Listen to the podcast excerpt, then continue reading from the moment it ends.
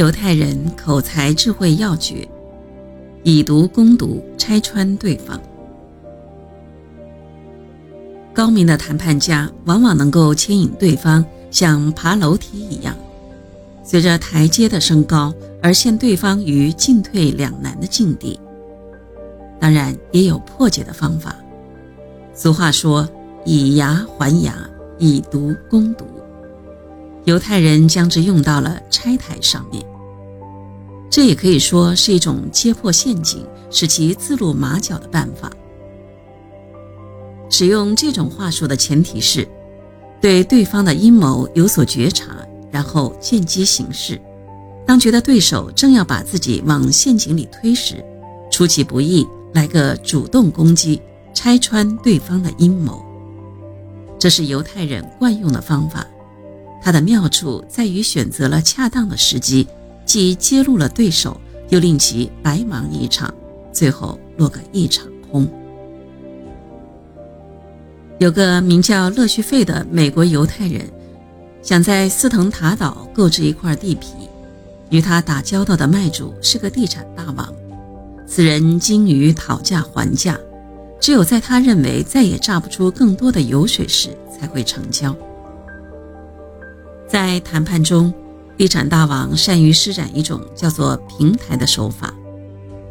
开始，这个刁钻的卖主会派一个代理人来同你见面。磋商价钱，在握手告别时，你会以为买卖的价格和条件已经谈妥了。然而，当你同卖主本人会面后，你却发现那不过是你愿出的价而已，而不是他肯接受的卖价。接着，他自己又开出一些根本没磋商过的新要求，把价钱抬得更高，使成交的条件对他更有利。他用这种办法把要价抬高到一个新的平台上，迫使你要么接受，要么拉倒。由于当时斯腾塔岛上正兴起地产热，人们都疯狂地介入房地产，因而他的办法在大多数情况下往往都能见效。人们在别无选择的情况下付给他更高的钱，他也因此而财富大增。财源滚滚而来。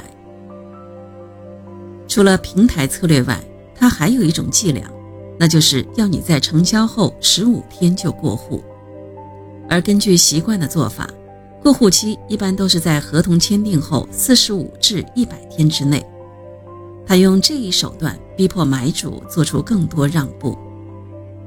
他耍这一套手法十分得心应手，而且善于掌握火候。不会把对方逼过了头而使生意告吹。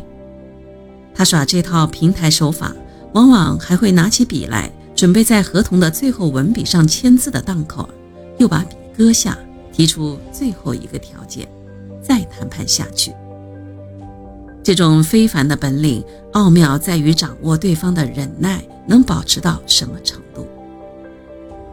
可是，这位卖主刚想对乐旭费也来这一手时，却被乐旭费识破了。乐旭费自有对策，他的对策就是拆台。当卖主想把他往第一个平台上推时，他却微微一笑，开始讲起故事来。他编造了一个叫做多尔夫的人物。他说：“我从来没能从这位多尔夫先生手中买成一块地皮，因为。”每当我认为双方已经谈妥成交的时候，多尔夫总是又提出更多的要求，对我步步紧逼。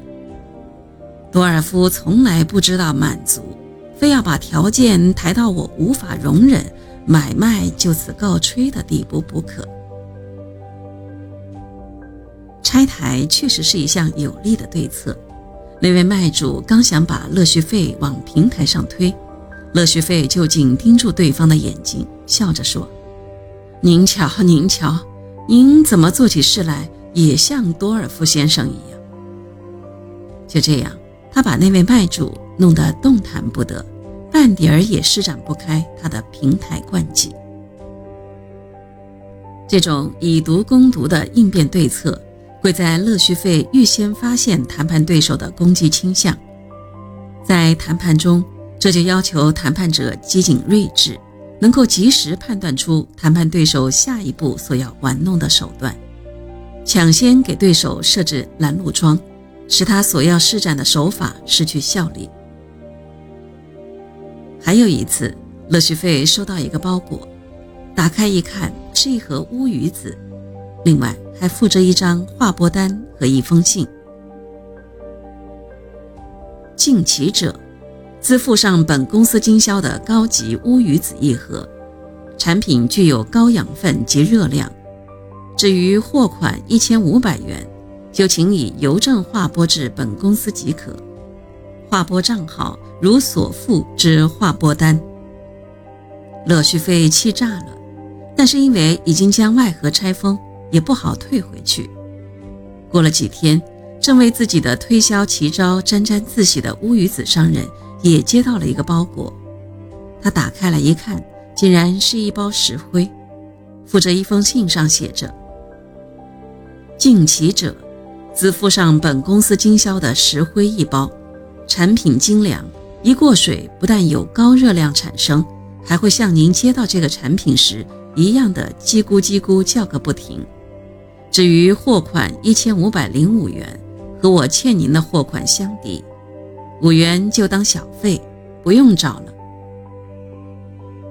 这就是犹太人以毒攻毒的技巧，只不过口头语言已被书面语言所代替。